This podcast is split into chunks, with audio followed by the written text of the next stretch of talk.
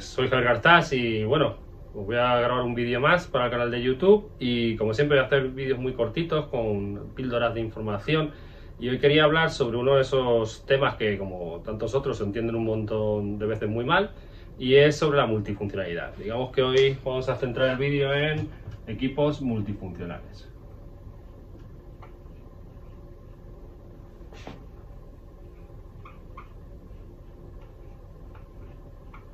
Vale, digamos que ese es uno de esos atributos típicos que tiene un equipo ágil. De siempre hemos hablado que el equipo ágil es pequeño, multifuncional, estable, autoorganizado, etcétera.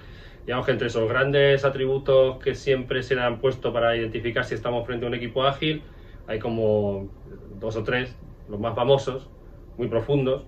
Uno multifuncionalidad, autoorganización, estable y pequeño. Entonces quería centrarme en el de multifuncionalidad y sobre todo quería intentar aclarar algunas malas interpretaciones que tiene, que tiene este atributo de esos llamados equipos ágiles. Y hombre, por ponerse el antecedente de dónde viene todo esto, recordemos que antiguamente, y esto antiguo pues quizás sea un poco irónico, eh, trabajábamos en modelos cascada, donde teníamos una gran fase de requisitos, así siendo muy simplista, una fase de diseño, una fase de creación, programación, etcétera, y una última fase de testing. Esto es súper antiguo, es el modelo clásico, tampoco voy a entrar mucho más en ello y hay un montón de vídeos, te dejo un enlace por aquí arriba que hablan sobre los problemas de cascada, pero lo que nos interesa hoy, hablando de equipos, es que esto llevó a un modelo de organización que llamamos por silos, en la cual os voy a pintar aquí una especie de pirámide, en la cual teníamos un montón de gente dedicada solo al negocio. Normalmente cuanta más gente había, esto se estructuraba en modelos jerárquicos, es decir, si había cinco personas, pues había un jefe, si había diez, pues había dos jefes y un jefe para el jefe que, de esos dos jefes, etcétera. Estos se llaman silos, ¿vale? Con su pirámide. Y lo que nos pasaba, que es lo que intentamos resolver, porque siempre estamos intentando buscar maneras de eliminar desperdicios y ser más eficientes y más efectivos, era que estos silos, una vez que el negocio terminaba lo suyo, se lo pasaba al siguiente, el siguiente pues a lo mejor no lo entendía bien y tenía dudas y se lo volvía a preguntar, había desconfianza entre ellos y una cosa que caracteriza este modelo de comunicación es que, o este modelo de trabajo, perdón, es que el modelo de comunicación es que se, se basa en intercambiarse documentos. Voy a poner aquí PDF, pero bueno, documentos Word, correos, que es por si yo no, por si tú no lo entiendes o para que yo me quede claro o porque no me fío de ti, me lo dejas en un documento, me lo escribes en un Word, me haces un acta y la firmamos con sangre y al final hemos hablado muchas veces de que por mucho que queramos el papel nunca va a resolucionar los problemas ni va a ser tan eficiente como la comunicación cara a cara y además de ello el papel como contrato entre silos el problema que tiene es que hace que se vuelva un modelo rígido porque ya que me lo has dejado escrito yo no lo voy a cambiar y eso tiene un montón de desperdicios ¿vale? estas interfaces que suceden entre estos dos hilos pero igualmente suceden entre los demás hilos ese es un problema grande y además tiene otro problema es que yo termino mi tarea de negocio el todo no está terminado, pero yo me desvinculo, tú terminas tu tarea de diseño, el todo no está terminado, no hemos aportado valor aún porque no hemos entregado working software, pero yo termino mi objetivo y me desvinculo del todo, ¿vale? Y además tengo una planificación que separa la tuya, en cuanto entra una cosa diferente, ya me entra una planificación que no era, etcétera. Bueno, como veis, esto tiene un montón de desperdicios y la solución obvia que es la solución que se da cuando hay problemas, es decir, cuando hay una emergencia y tenemos un montón de problemas, hay que solucionar algo rápido, tenemos prisas, etcétera. ¿Cómo lo hemos solucionado siempre esto? Pues si necesitamos a alguien de negocio, alguien de diseño, arquitectura, yo os digo que para hacer muy simple el cascada, que esto se puede elaborar mucho más. Necesitamos a alguien de programación, construcción, diseño, testing, pues lo juntamos bajo una misma entidad, bajo un mismo equipo, y eso es lo que vamos a llamar equipo multifuncional, ¿vale? Entonces, el equipo multifuncional viene a ser algo así, tan simple como eso. Y es, para que no se entienda más, bajo esa entidad equipo, que le podemos dar más peso, le podemos dar más peso y podríamos entrar mucho más en ello, porque equipo no es solo juntar gente, tiene muchos más atributos y más profundidad. Pero bueno, en el punto en el que estamos, que es lo que nos interesa hablar, es de equipos multifuncionales, hablamos de que el equipo es multifuncional cuando, cuando frente a esos silos que he dibujado antes, tenemos un equipo pequeño, cuando pequeño me refiero al número de integrantes y que ya sabéis que nunca supera los 9, estaríamos en Scrum se habla de 7 más menos 2, yo creo que 9 ya es mucho, 7 incluso puede ser mucho, pero bueno, tampoco entro ahí, te dejo algún enlace por aquí sobre algún post en el que puedes ampliar este punto, pero lo que estamos es que equipo multifuncional es el que tiene todas las competencias dentro bajo la entidad equipo para completar el trabajo. Es decir, desde que llega una historia de usuario a ítem de negocio, le llega al equipo y esto termina sin salir del equipo en Working Software. ¿Vale? Y lo importante aquí es que sin salir del equipo, termina en Working Software. Eh, te repito, equipo multifuncional, primera porque luego le vamos a poner algún apellido más, de las características importantes que lo definen es que tiene todas las competencias dentro del equipo para cumplir el coger una idea de negocio y dejarla en Working Software. Ya sabéis que Working Software es software que funciona, que se puede usar y que está aprobado.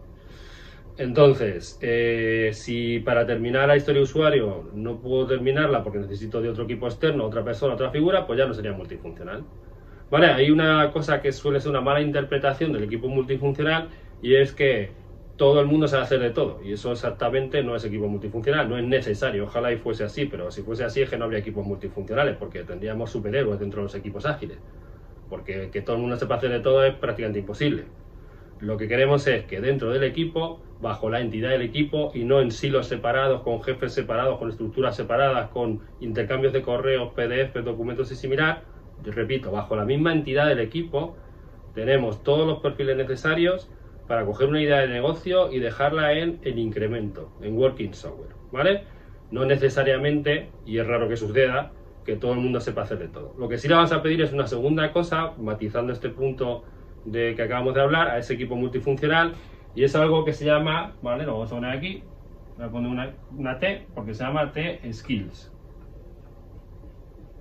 Entonces, las T-Skills, ¿vale? Vienen de que lo que le vamos a pedir al menos es a todo el mundo que sepa un montón de su especialidad y es el palote para abajo de la T. ¿Vale? Esto es lógico. Si yo soy tester, debo saber, mucho sobre testing. Si yo soy product owner, debo saber mucho sobre el negocio o sobre, y sobre, sobre ser y ejercer de product owner y así sucesivamente.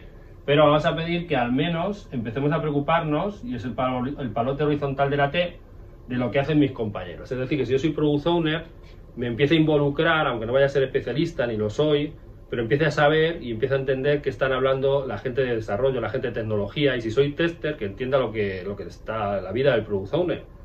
Y si soy product owner, la del desarrollo, y la del desarrollador que entienda al, al product owner y el tester, todas las combinaciones. Eso es lo que se llama test ¿vale? Yo soy un montón de algo y además eh, me involucro o intento entender o intento aprender cada vez más de lo que hacen mis compañeros, ¿vale? Para intentar terminar este, estos equipos multifuncionales que tienen mucha profundidad, pero intento por lo menos que en el vídeo las cuatro ideas queden claras, hay una técnica, voy a borrar esto de aquí, hay una técnica que si no me equivoco, al menos yo, la primera vez que la vi es a un autor que se llama Henry Niebuhr, y es una técnica que vale para ver cómo de sana está esa multifuncionalidad, y consiste en pintar una tabla, ¿vale? se pinta una matriz, la matriz tiene tantas filas como miembros tiene el equipo. Digamos que en las filas se ponen los nombres de las personas que forman el equipo actualmente. Y en las columnas se pone las competencias, los conocimientos.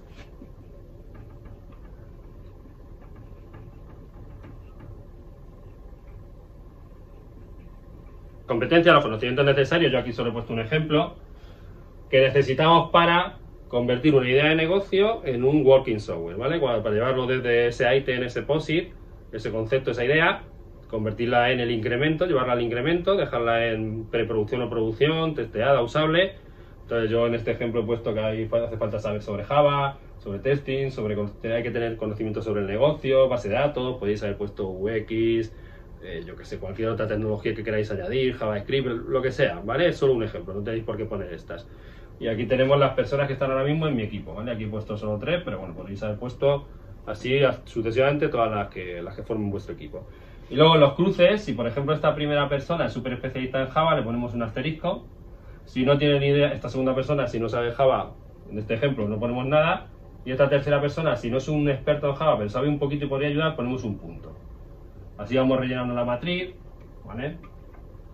¿Y qué es lo que buscamos? Idealmente, que no haya ninguna columna vacía.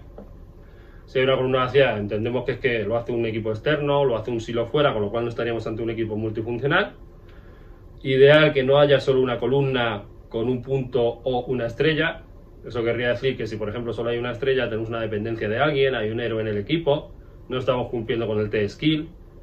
Idealmente que haya al menos una estrella y un punto por columna, quiere decir que haya alguien que sabe mucho, pero gente que podría complementarle, complementar a esa persona o que está en proceso de convertirse en un asterisco más, una estrella de estas. Y también la utilizaba mucho para ver, bueno, obviamente para ver cuál es ese mapa, esa foto que tiene la multifuncionalidad de nuestro equipo y también para ponernos objetivos eh, de modo autoorganizado como equipo para decir, bueno, esta es nuestra situación actual, esta es la, foto de nuestra, de nuestra multifuncionalidad y qué es lo que queremos tener, por ejemplo, de aquí a un año. Que queremos, ¿Quién quiere empezar a dejar de tener un cuadrito vacío y tener un punto? ¿O quién quiere dejar de tener un punto y empezar a tener un asterisco o una estrella? Y tenerlo como objetivo.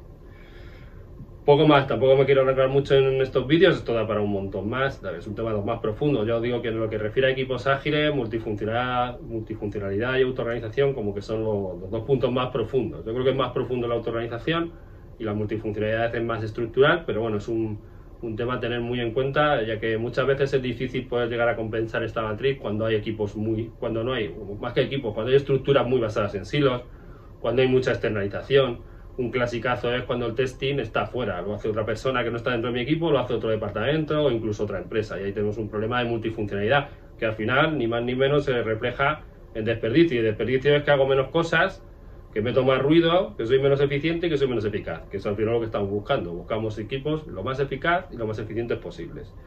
Entonces, esto es multifuncionalidad. Recordar que multifuncionalidad, como os he dicho antes, no significa que, no, que todo el mundo sepa hacer de todo. Que ya os digo que si no seríamos todos Superman y Super... Bueno, Superman, no, Capitanes América, que mola más.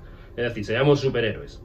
Y eso es muy difícil. Pero sí que buscamos no olvidar que bajo esa entidad tiene que estar todos los conocimientos, todas las personas necesarias para poder llevar ese ítem hacia el incremento y además que cada persona conozca un poquito más de lo que es su especialización. Eso que le he puesto el nombrecillo de Test Kits, que es como se conoce.